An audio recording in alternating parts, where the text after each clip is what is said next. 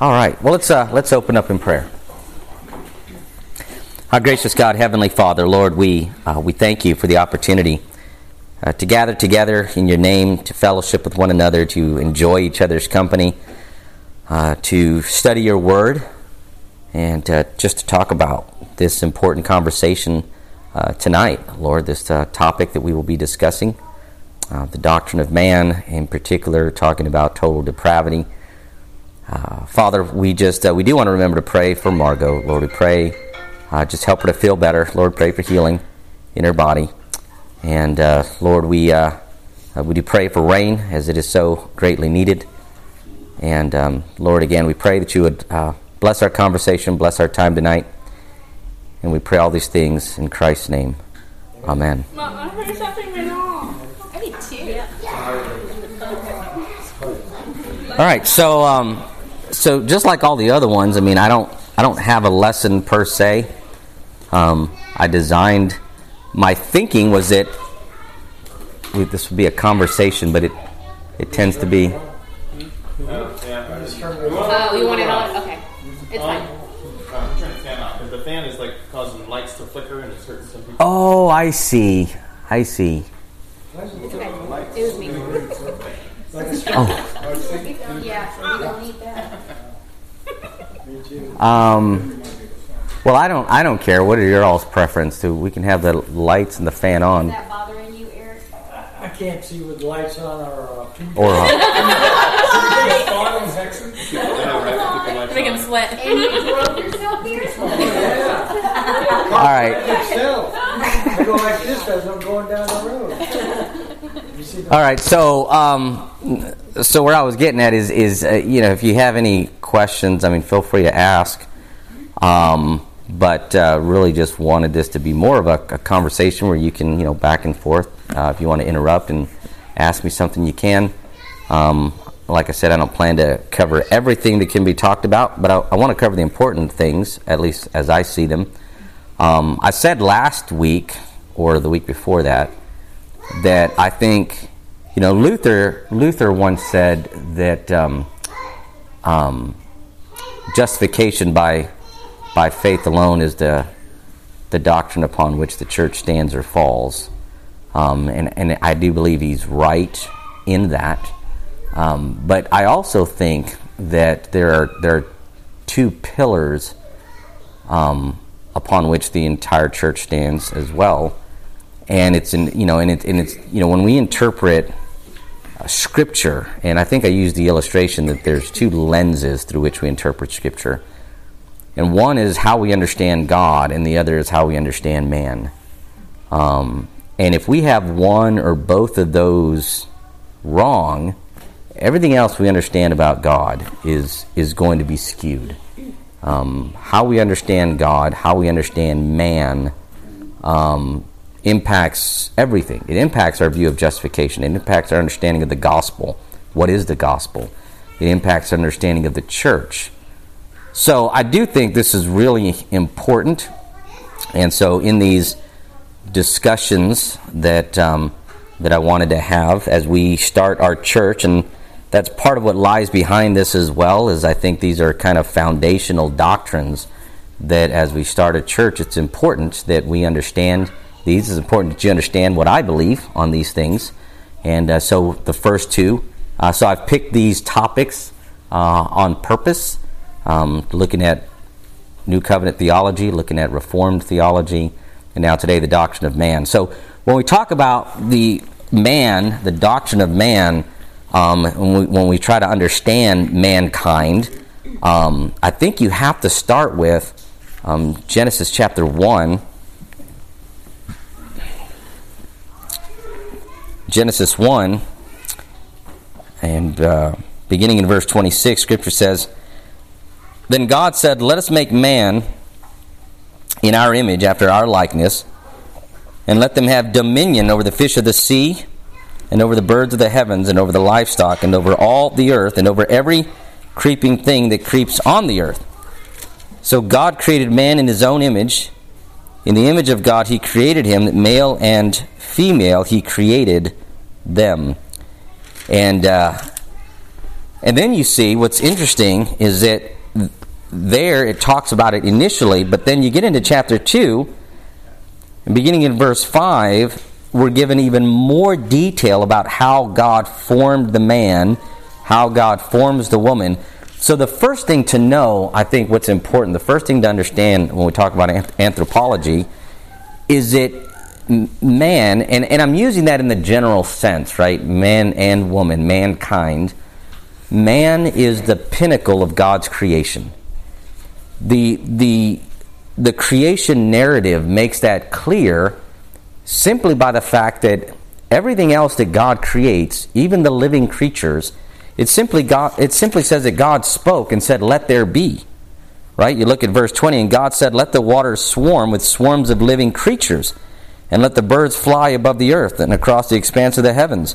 So God created the great sea creatures and every living creature that moves, with which the waters swarm according to their kind, and every winged bird. Verse 22, and God blessed them and said, Be fruitful and multiply. Verse 23, and there was evening and there was morning the fifth day. And the same is true of all the livestock as well in verse 24. God simply speaks them into existence. But when it talks about man and woman, the whole story just slows down. And first of all, we're given, we're given a, a glimpse into God contemplating. Here in verse 24, God is speaking to himself. He's thinking out loud uh, in, in verse uh, 26. Then God said, Let us make man in our image, after our likeness, and let them have dominion over. Th-. So the fact that the narrative slows down and gives us much more detail, and we're, we're told that God takes his time, unlike all the other living creatures where God simply says, Let there be birds, and there they are, let there be fish, and there they are, we're told that God f- takes the time to form the man. He forms the man out of the dust of the earth, right? Verse 5 uh, When there was, of chapter 2, no bush of the field was yet in the land, and no small plant of the field had yet sprung up, for the Lord God had not caused it to rain on the land, and there was no man to work the ground, and the midst was going up. Verse 7 Then the Lord God formed the man of dust from the ground and breathed into his nostrils the breath of life, and the man became a living creature. He forms the man, he shapes him first and then he breathes into his nostrils the breath of life. So God takes time. Same thing with the woman, right? God doesn't just say, let there be a woman, but rather he puts Adam to sleep. He takes a rib, and from that rib, he forms, he takes the time to shape, to sculpt, almost like a potter with clay. He sculpt, sculpts the woman and takes his time with her. And um, all of that is designed to communicate to us that humans are the pinnacle of God's creation.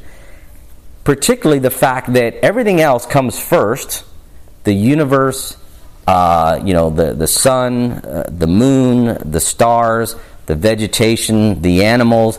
The idea, the picture that we're given in the creation narrative is that God is, God is laying the stage, as it were.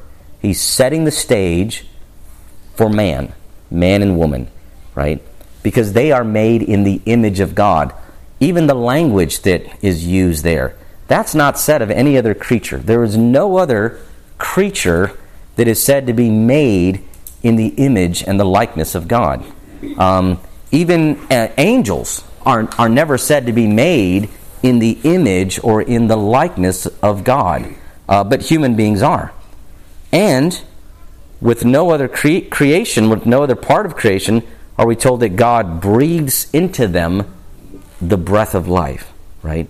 Um, what's that? It's more intimate. Yes, it's it's intimate, and there there is a there is a touch of divinity, so to speak. There is a divine spark.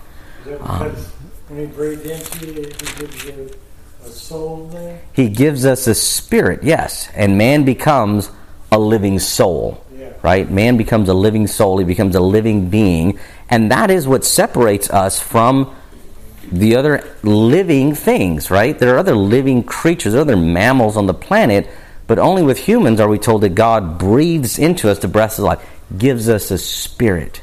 We have a spirit that when we die, it departs to go be with Christ, with God. Oh, or if you're an unbeliever, then you end up going to hell where you're kept until the day of judgment, and then there's the lake of fire, Revelation chapter uh, chapter 20. Um, but that is very different from all of the other from all of the other living creatures that God creates. And we're told, God says, "Let us make let us make man in our image and after our likeness." And that's that's really important for understanding uh, mankind. Um, the word image, the Hebrew word, is the word uh, tselem, and the word likeness is the word demuth in the Hebrew. And it's interesting to note that at least with the word image, we see that word. Um, well, first of all, these two words are repeated in Genesis chapter 5, uh, beginning in verse 1.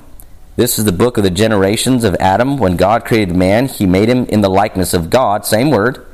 Male and female, he created them, right? So again, we're reminded they're both made in the likeness of God. And he blessed them and named them man when they were created. When Adam lived 130 years, he fathered a son in his own likeness after his image and named him Seth. Exact same words. So God says, Let us make man in our likeness and in our image. And yet we're told that when Adam lived 130 years, he fathered a son in his own likeness and after his own image. So that right there, when we ask the question, what does it mean that man is made in the likeness and in the image of God? Well, we have to get our first clue from Genesis chapter 5 that Adam bore children that were made in his likeness and in his image. Now, does that mean that they were exact replicas of Adam? No. We understand that, right? But so we understand from that, we've had our own children, right? We know that his children, in some sense, resembled him and took after him, but we also know that in some sense they were different and they were unique, right? So, just on that surface level, when God creates man, it means that in some sense we are like God and we resemble him, but yet in some sense we are different and we are unique, right? Um, we also see that same wording, and this is what I was going to point out uh, throughout the throughout the uh, the Old Testament, but particularly just one quick, easy reference that I always remember is in Numbers 35. Numbers 35, as they are, you know, um, preparing to enter the promised land. Moses reminds them that they are to drive out all of the inhabitants of the promised land. And uh, so in Numbers 33, uh, verse 51, God says to him, or no, uh, the Lord spoke to Moses. Yes, yeah, so God tells Moses, Speak to the people of Israel, and say to them, When you pass over the Jordan into the land of Canaan, then you shall drive out all the inhabitants of the land from before you, and destroy all their figured stones, and destroy all their metal images, and demolish all their high places. The word image is the exact same word that we find in Genesis chapter 1, and it's the same word we find in Genesis chapter 5. Uh, it is the word tselem right? So what we understand by that, right? Destroy their images. They they would make statues. They would take the piece of wood or whatever, and they would form either a cow that they might worship or a person or whatever the case may be, but it resembled something in creation. So what that tells us is that even though God is spirit, even though God is spirit, in some sense, our entire being, not just our spirit, but even our bodies, in some ways, are representative of our Creator. And, and, and here's what I mean by that. You might be wondering, well, how is that? If God doesn't have a body, what do you mean? Does God have hands? Does God have, no? God doesn't have hands, doesn't have feet, right? That's not what I mean by that.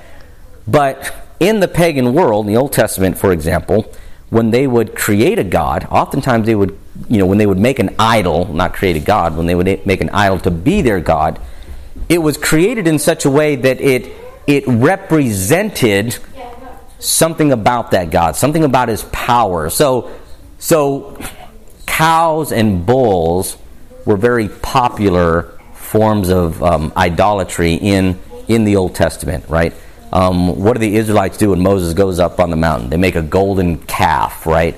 Because bulls were a source of life in the ancient world, right? You could get beef from it, you get milk from the cows, you get you get skin from them that you can use for clothing and material.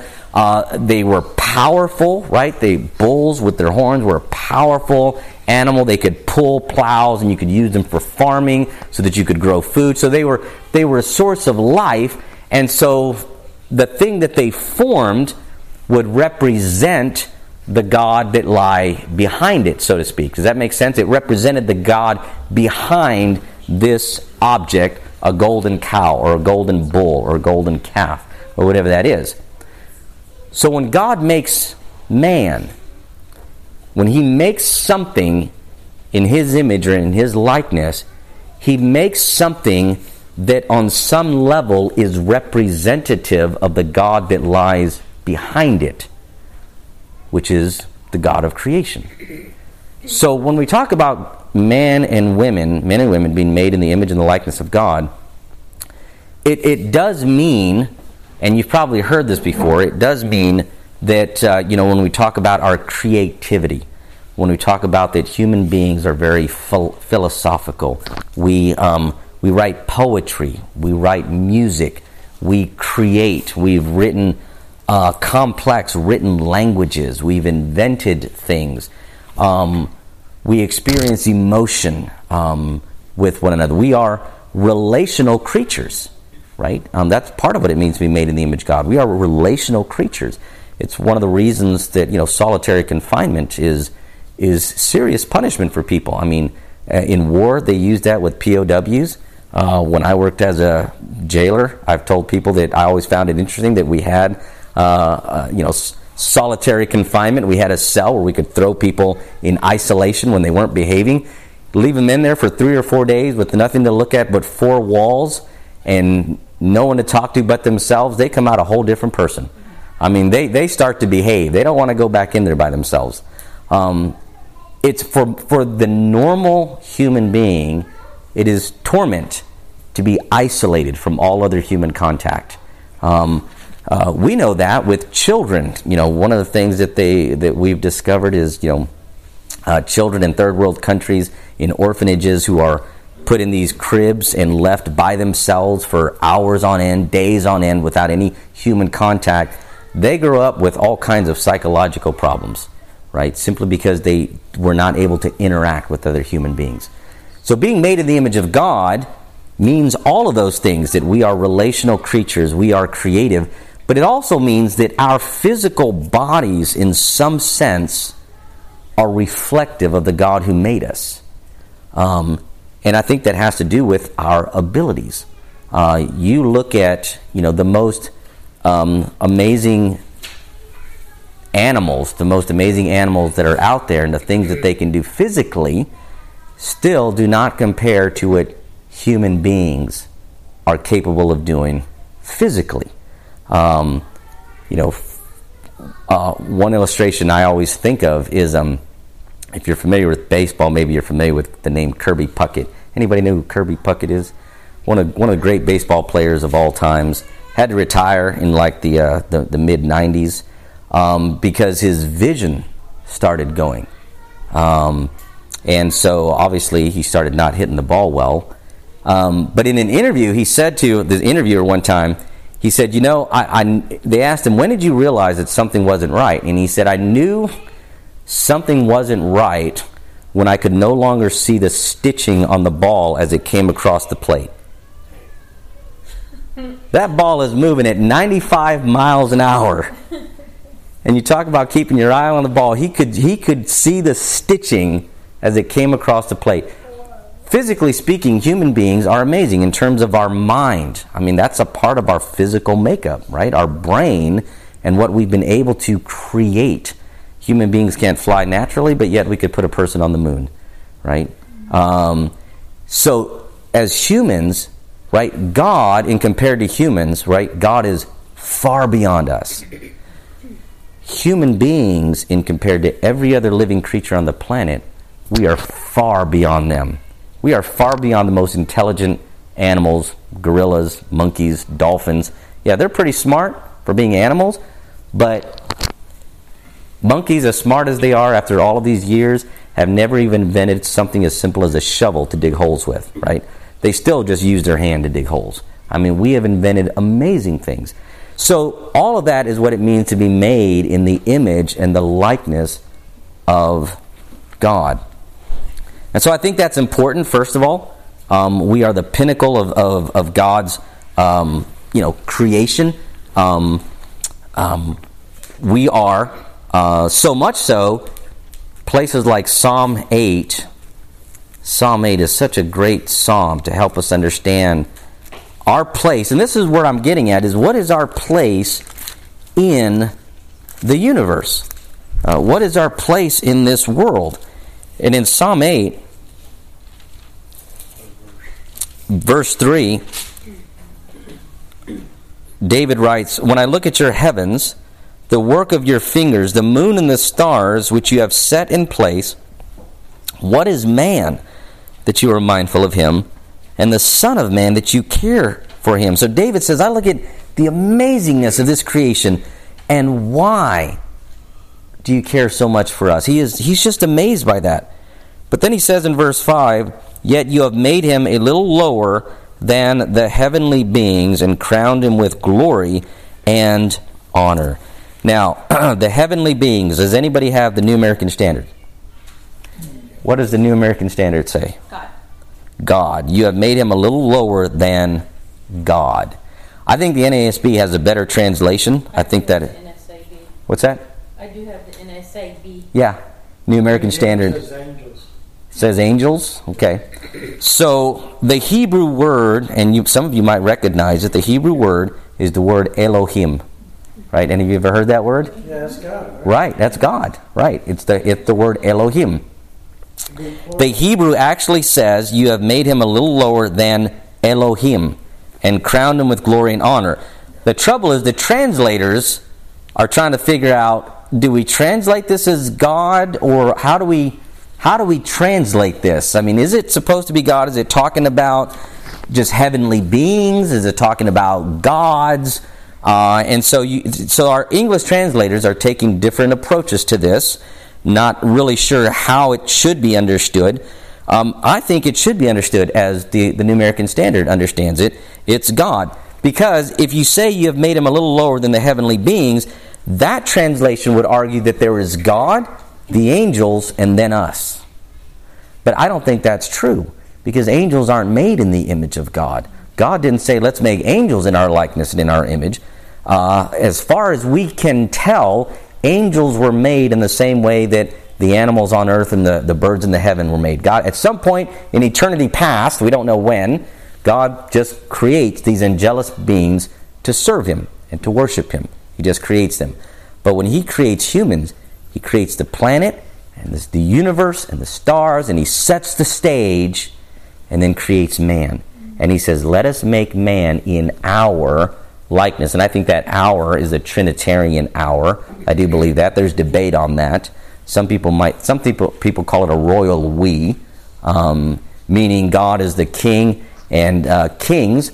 We're not around kings very, very often anymore, but uh, particularly in the medieval days, kings oftentimes will use the phrase we. We command, we request, right? The king's talking about himself. So what is this we, right? It, it's a royal we. So some think that that might, might be what it is. But nonetheless, I think what David is saying is you have made us a little lower than God. Right? There's God, and then there's man, and then there's everything else.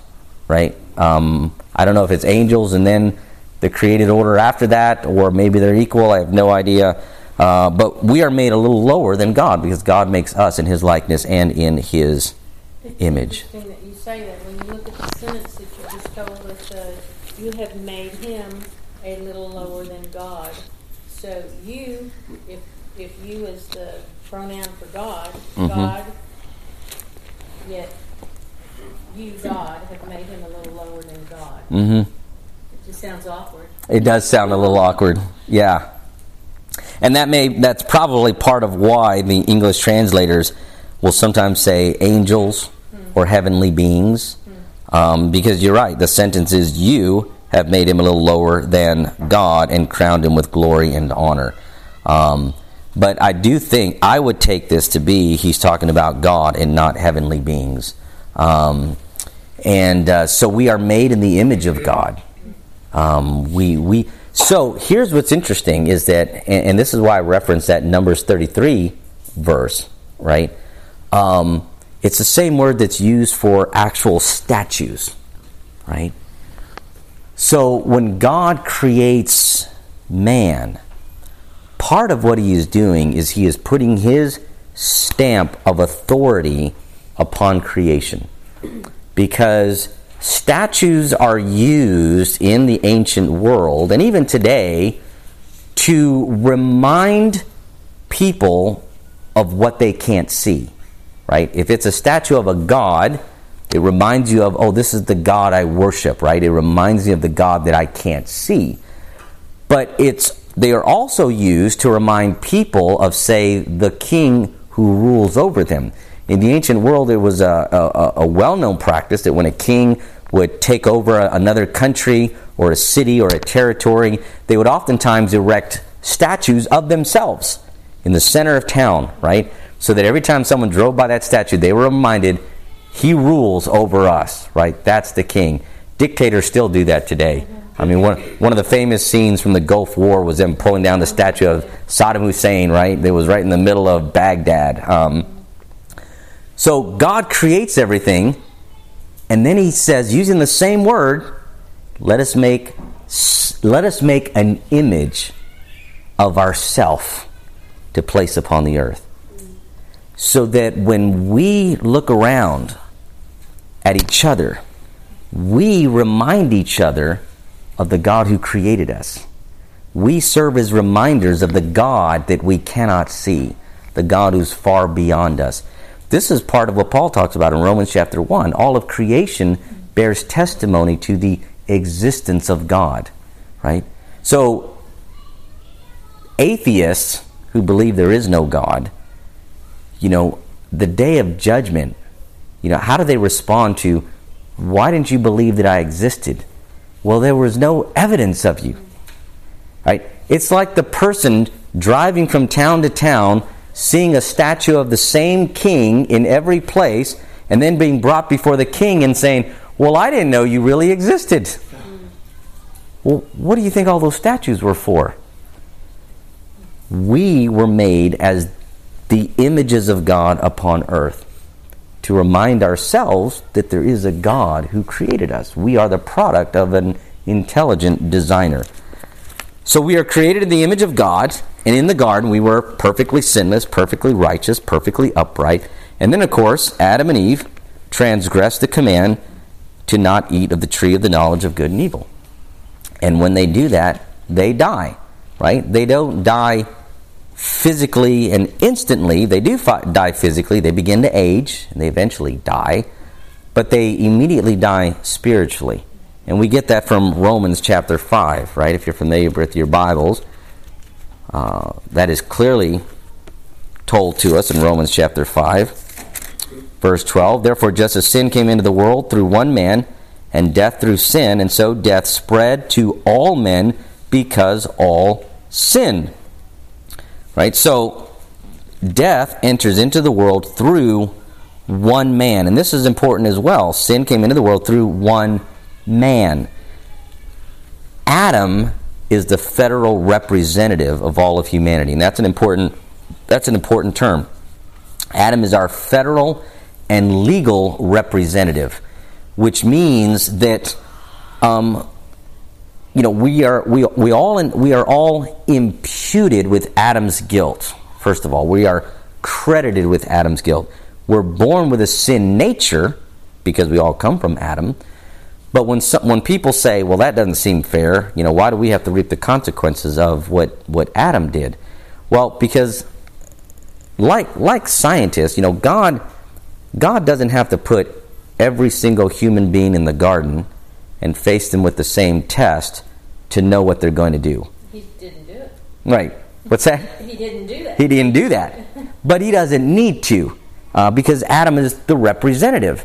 Um, it's uh, in other words, I'll give you an example. If uh, if, if if if you were to find uh, a new creature, kind of like we found a new creature one time, right? That ring-tailed cat that we found at the Kelly place. Any of you ever seen a ring-tailed cat in Texas? We actually found one, caught one. Um, I didn't catch it; they caught it, but you know we got to see it. Never seen this thing before, and this was before the days of the internet. This was like early '90s, right? Like, what is this thing? Um, never seen one before. What does it eat? Right? You start giving it things. Some things, nah, don't want that. Other things, ooh, that's good, right? As soon as it eats the one thing and says that's good, we immediately assumed, and I think rightly so, that these things like this, right? And if I came across 10 of them, I bet they would all eat the same thing, right? You don't have to do it to each one to know. God doesn't have to put every human being in the garden to know what every human being would do. Here is a human, he is the representative for all of humanity. And we also understand that as a government, right? I think that in the, what you're saying is true in the fact that we all die. yes, a, when he died, we all died. So we bear that mark. we bear that mark. That's right. God treats us based on Adam's behavior, right? We reap the consequences of what Adam did because he is our representative. Um, and you see that, and, and Paul actually talks about that in the rest of uh, Romans chapter 5.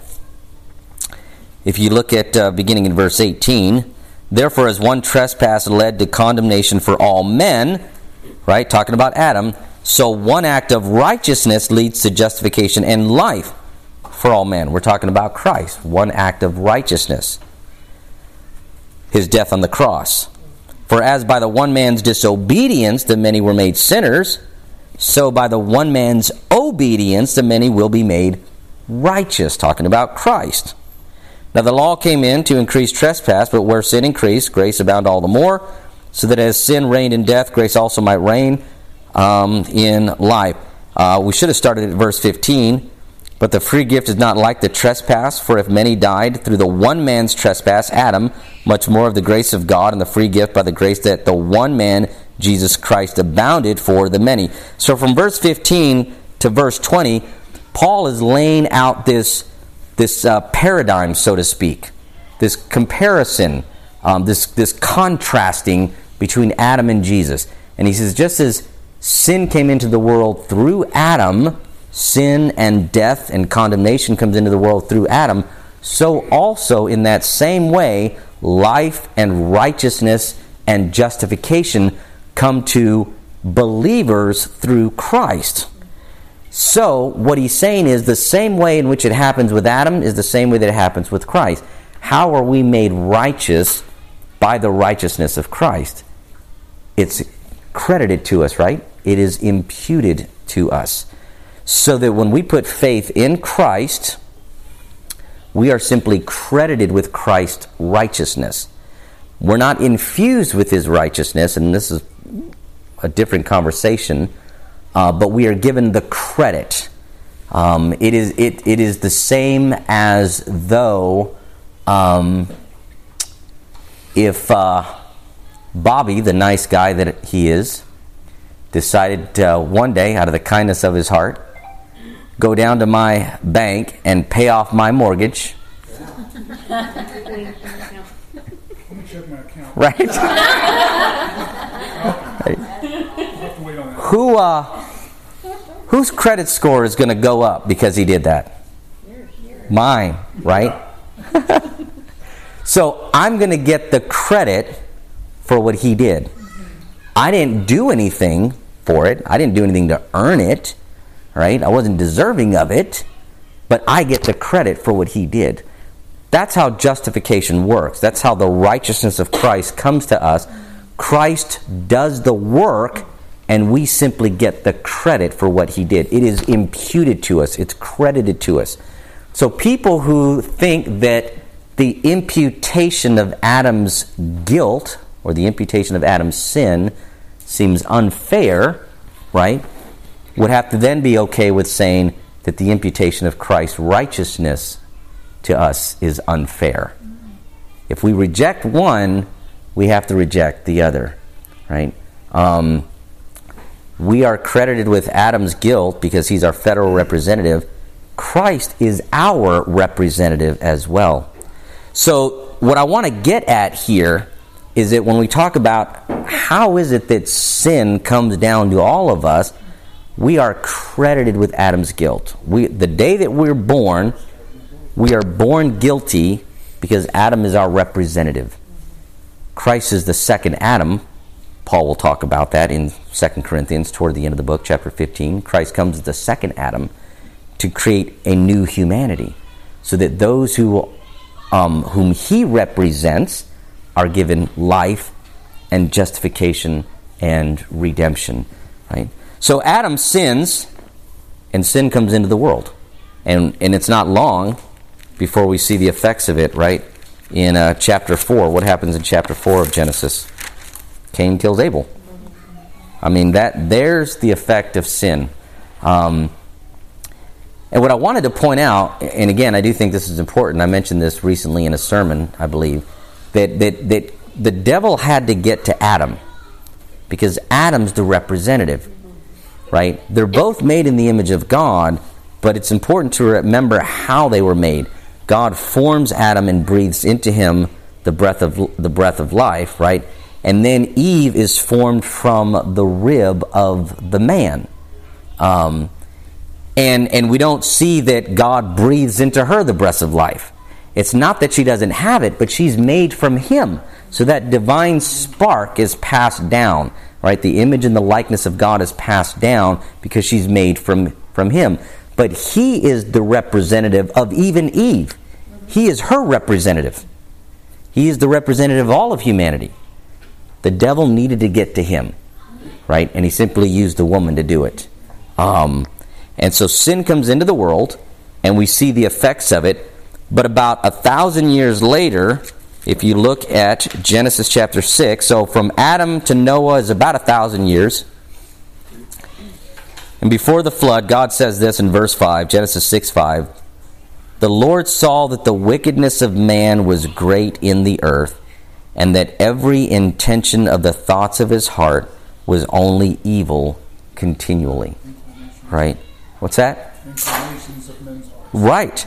Listen to the wording, right? That every intention of the thoughts of his heart was only evil continually. Every intention. Right? This is what sin does to man.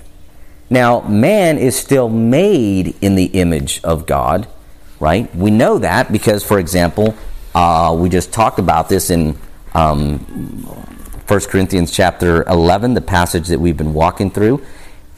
Paul talks about the fact that um, man, man is the glory and the image of God, right? He is. He uses present tense. Man is the image of God man is still created in the image of God.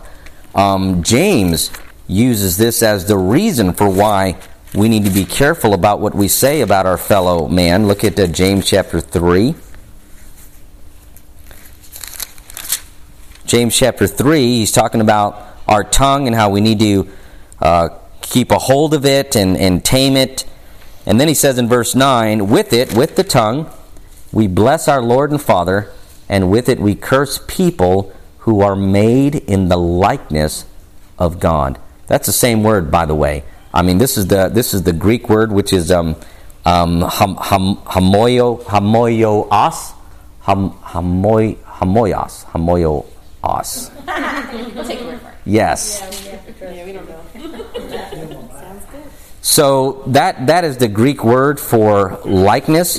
And in the Greek Septuagint, that would be the same word that we find in Genesis chapter 1, Genesis chapter 2, Genesis chapter 5, right? It's the same word here. Um, and, and also in, in, um, uh, in 1 Corinthians 11, where Paul says, Man is made in the glory and the image, that, that Greek word is the word eikon, and it is the same Greek word that we find in the Septuagint of the Bible in Genesis chapter 1. So the point is that we are still made in the image of God, right? The fall doesn't destroy that.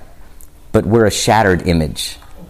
We're, we're a damaged image, right? So we're like, we're like the statue now that is all corroded and it's got pieces missing, right? The nose is gone, right? Maybe the arm fell off, right? We're a, we're a damage, and we're still the image of God, but we have been damaged by sin. And the extent to which we have been damaged is that every intention of the thoughts of his heart is only evil continually, right? Hum- Adam and Eve had the ability to always do what was right. Now, human beings are incapable of doing what is right. Incapable. Because it says every intention. Now, we sometimes read that, and the argument is okay, look, obviously that doesn't mean what it means because not everybody in the world are a bunch of Adolf Hitlers that are running around. We're not, right? We're not as bad as we can possibly be. We're not like out there just killing on each other, right? I mean, we, we still, you know, unbelievers still do nice things, right? They do, but even their good actions are sinful in the eyes of God. What's that? That's right. Their motives are incorrect, even their sinful action. And that is because Romans 14, this is an important verse to know. Romans 14, verse 23 But whoever uh, doubts is condemned if he eats, because he is eating is not from faith. That second sentence, for whatever does not proceed from faith is sin. Right? Whatever does not proceed from faith, any words, any thoughts, any actions, if they are not done from a heart of faith in God, it's sin. It is sin. This is why, again, for example, in Isaiah 63, another important verse. R.C. Sproul makes a distinction in that little book I told you about. Yeah, Able to sin, able not to sin. that's right. That's right. And, and he, he actually gets that from Augustine. Um, Augustine talked about that there are four stages of uh, humanity um, as we go through redemptive history. And prior to the fall, man was able to not sin. Right? After the fall, man is not able to not sin. Man is not able to not sin. Um, after conversion, when we get saved, once again, we are able to not sin. Kind of like pre fall, we are able to not sin. And then on the new earth, in the new creation, listen to this we will not be able to sin. Not be able to sin. And Augustine talked about those are the four stages of humanity, right? And so that's what Christ as the second Adam reverses the curse. In the garden, we were able to not sin. Because of Christ, once again, we are able to not sin. It's difficult because, unlike Adam, we have a sin nature we're dealing with. But then again, not having a sin nature didn't really help him out, right? he did it anyway, right? But we are able to not sin. We are able to resist. But when we get to the new creation, we will not be able to sin. Complete reversal, right? Complete reversal. Um, but this is why Isaiah says in Isaiah 64, Isaiah 64, verse 6, we have all become like one who is unclean, and all our righteous deeds are like a polluted garment. I think it's either the New King James and the NASB has, I think, a better translation. Uh, what does NASB say? Filthy rags. Filthy rags. Right? All of our righteous deeds are like filthy rags.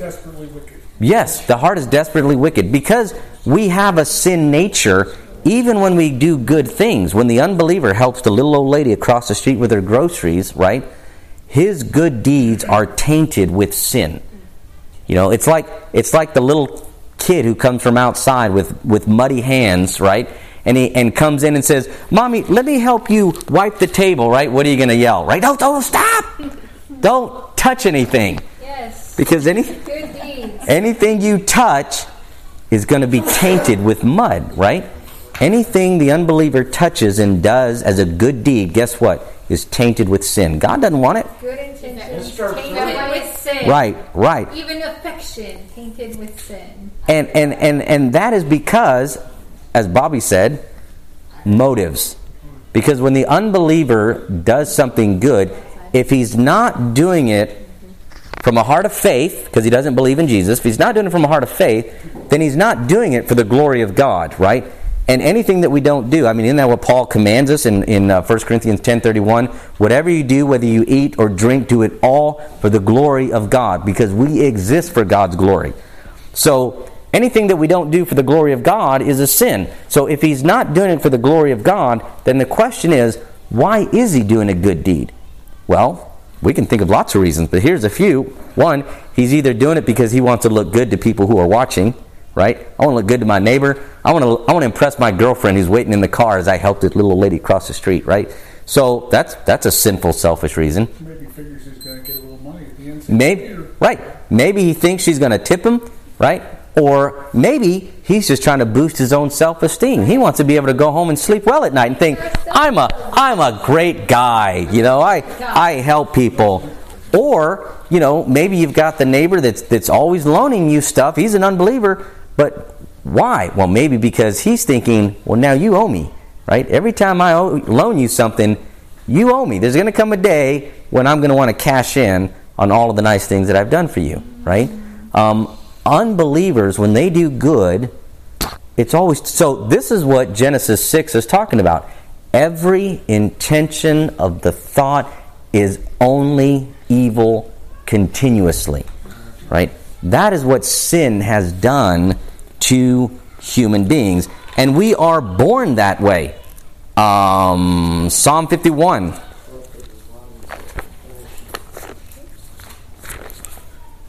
Psalm 51, David writes in verse 5 Behold, I was brought forth in iniquity, and in sin did my mother conceive me. Now, as far as we know, Jesse did not conceive of David in sin.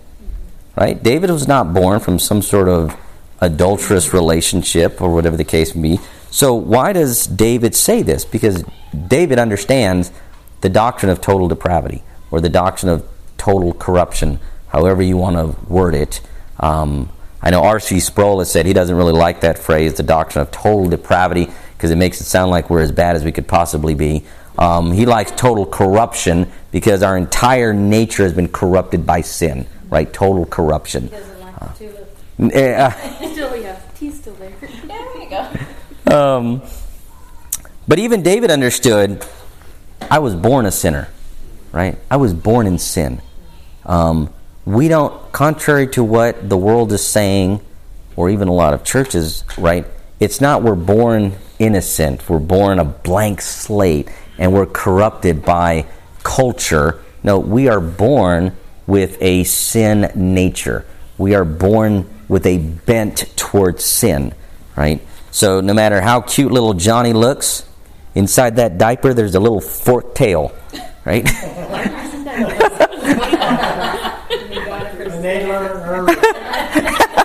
Right. Sandra says, and he got it from his daddy. That's right. All the way back to the original daddy, right?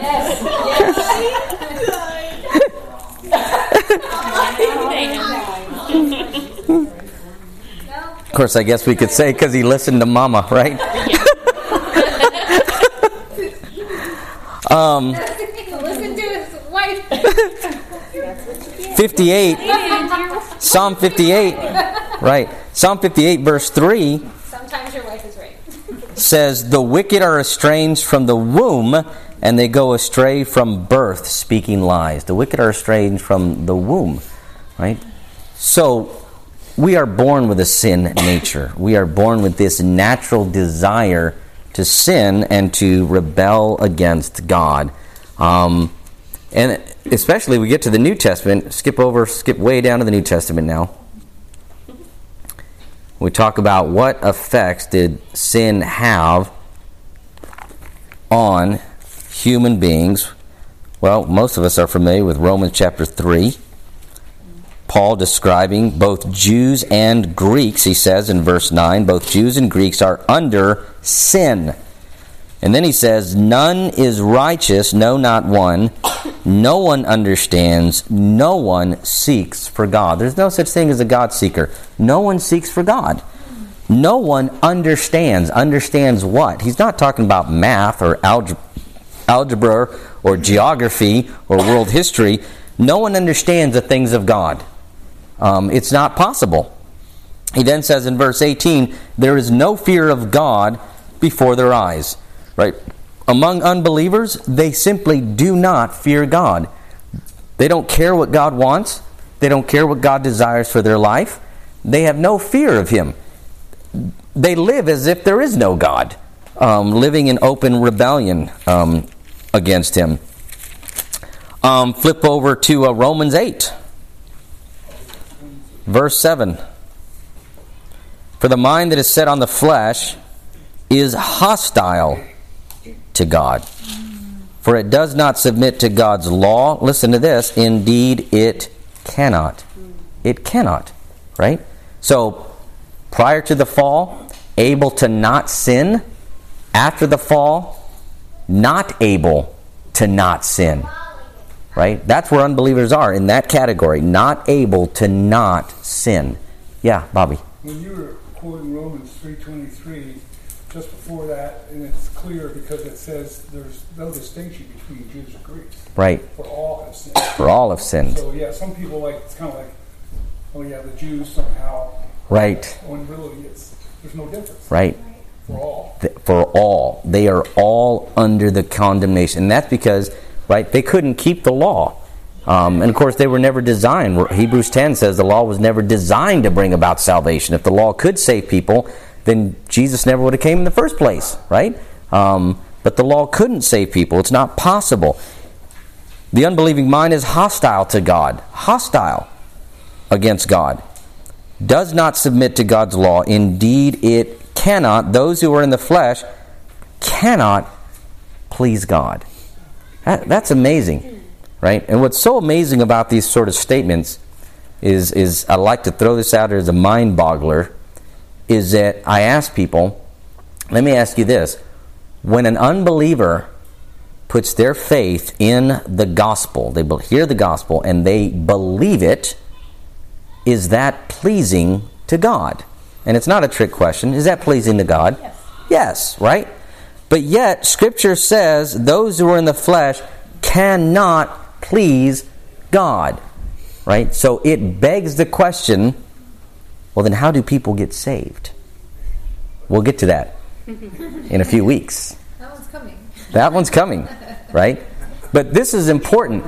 It's important to know that in and of themselves, what these passages tell us is that in and of themselves, unbelievers are not capable of believing the gospel, of embracing it, of putting faith in Christ, because that would be pleasing to God. And yet, this passage says that the unbelievers cannot please God.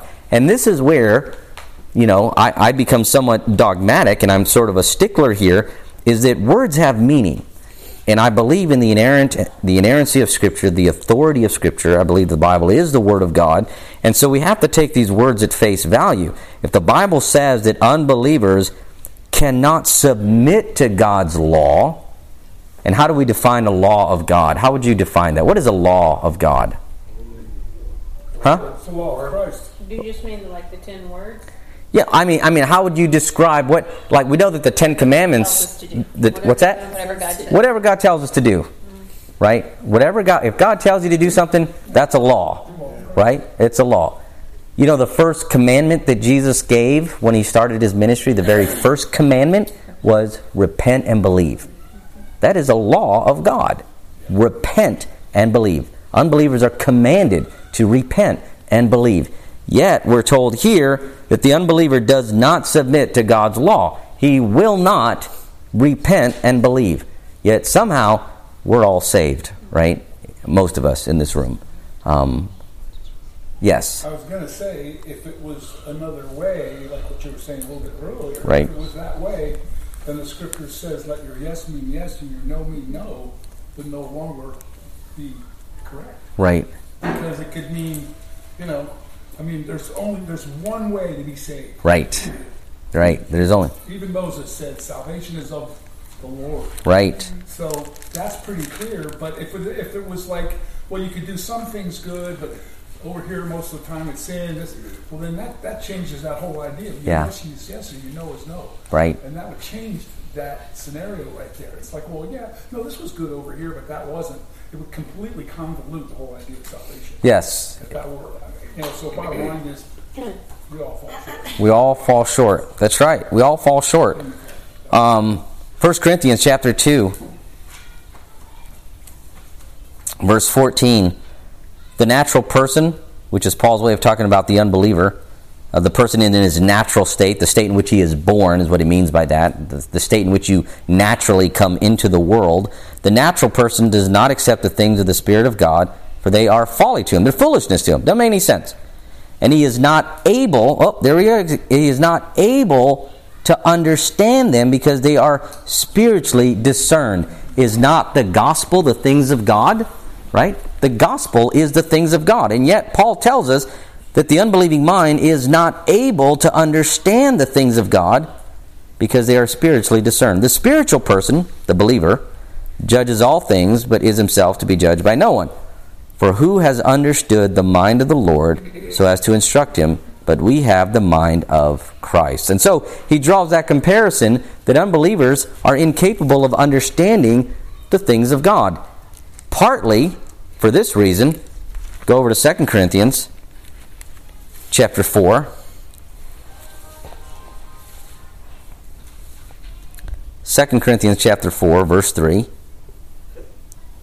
Scripture says, "And even if our gospel is veiled, hidden, it is veiled to those who are perishing." Talking about unbelievers, right? In their case, that is unbelievers, the god of this world, notice the small g, he's talking about the devil, right? The god of this world has blinded the minds of the unbelievers to keep them from seeing the light of the gospel of the glory of Christ, who is the image of God. Unbelievers are being actively blinded by the devil.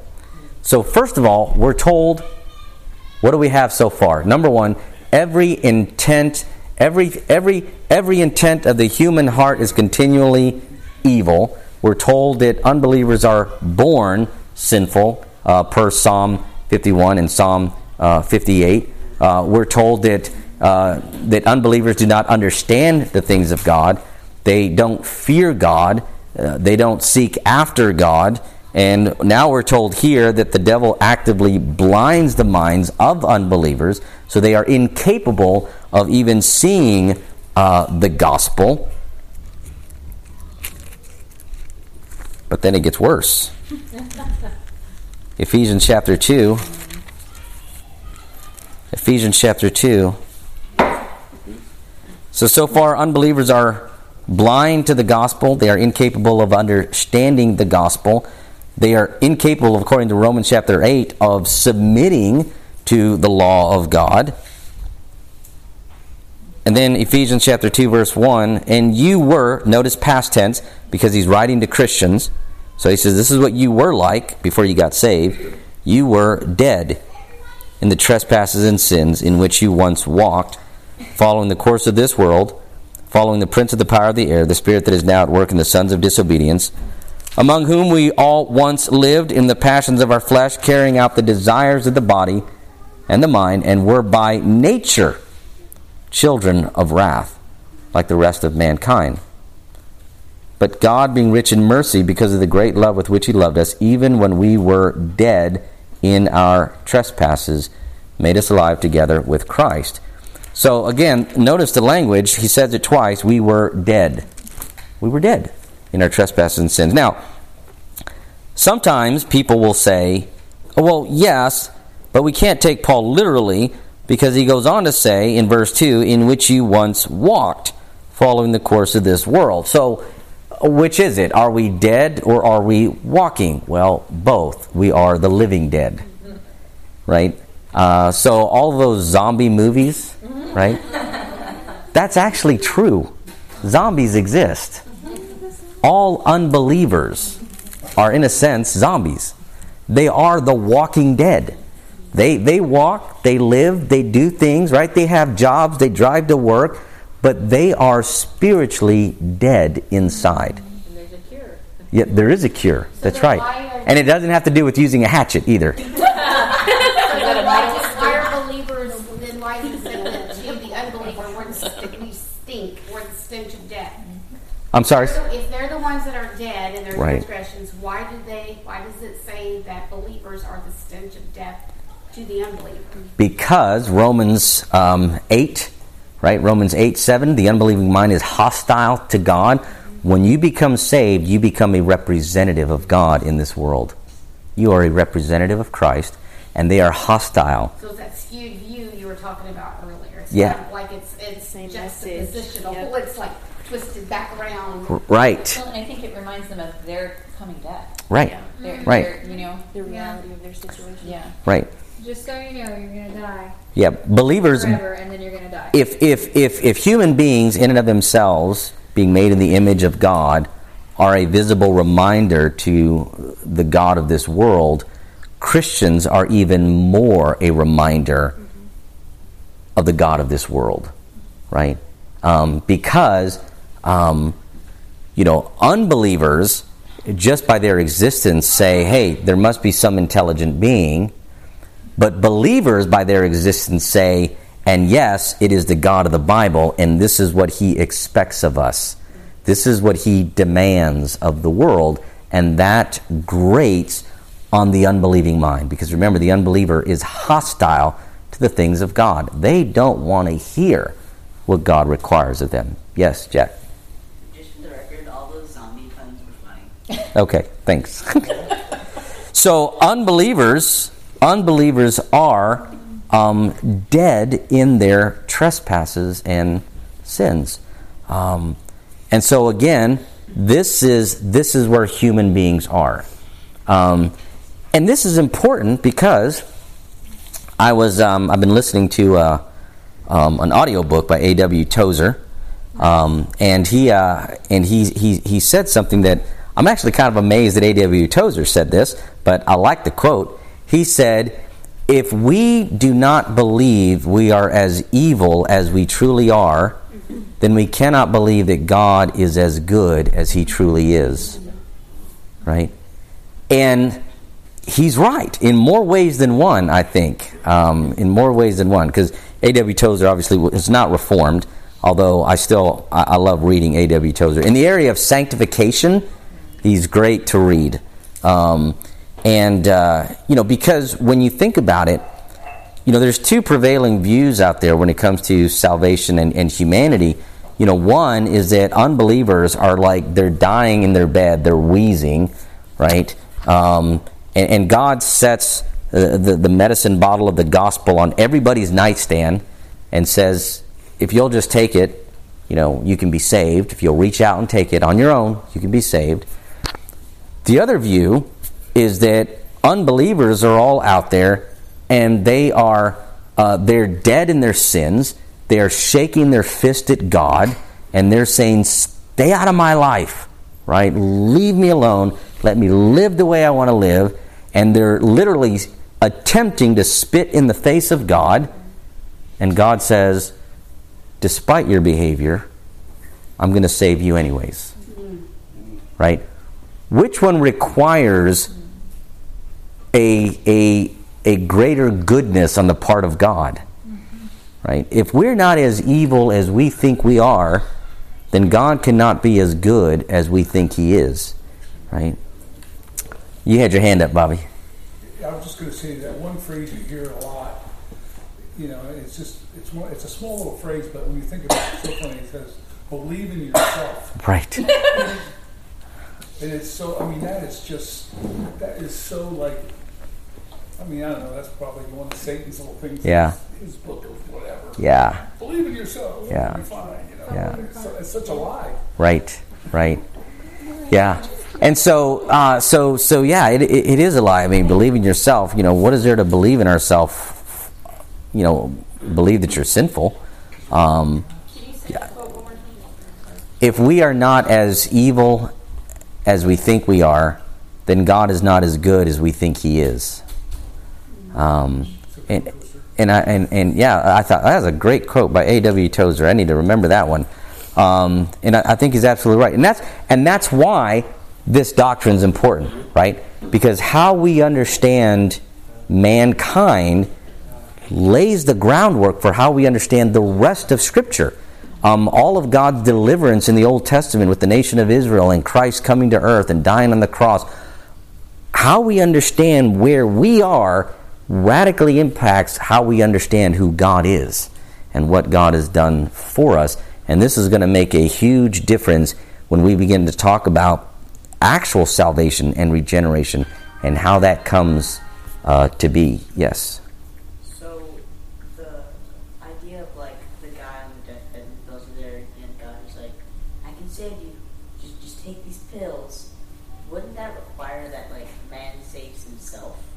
Yes, that's exactly right, and that would be a that would be a, a uh, Arminian or a semi-Pelagian view of salvation, and those phrases come from in the in the third century Augustine and Pelagius, two theologians that debated um, how salvation works. Augustine held to a complete sovereignty of God and salvation. Pelagius held to the complete opposite that it's all us. God tells us what we need to do, and he believed that we have to work at keeping God's laws to save ourselves right?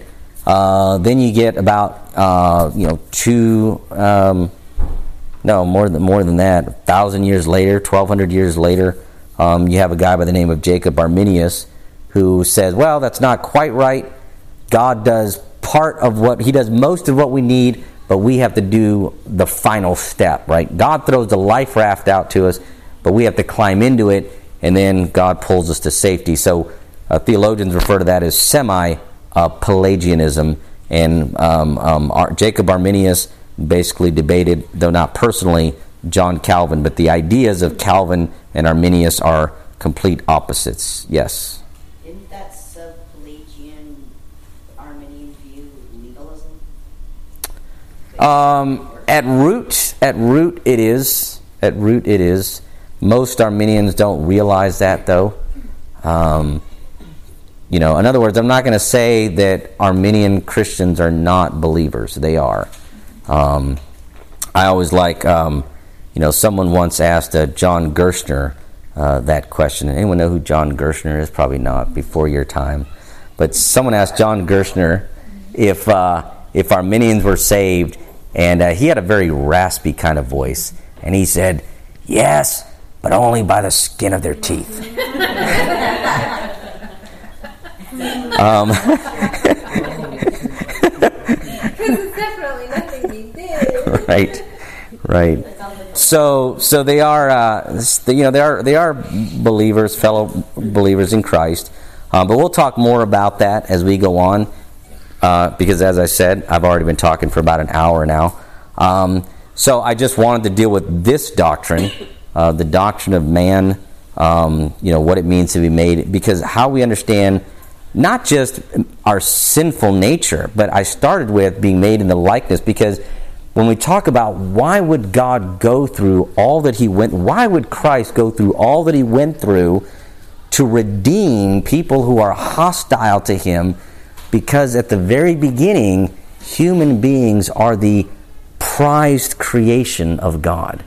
Human beings are the crown jewel in God's crown. We are the pinnacle of his creation.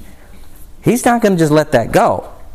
Right? So all of redemptive history from Genesis chapter 3 to Revelation chapter 21, what God is doing in all of redemptive history is he is undoing what man has ruined.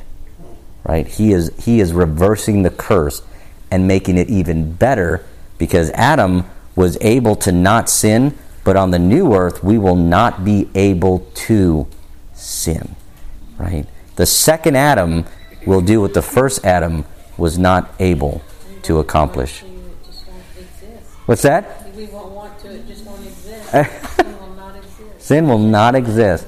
It will not even exist.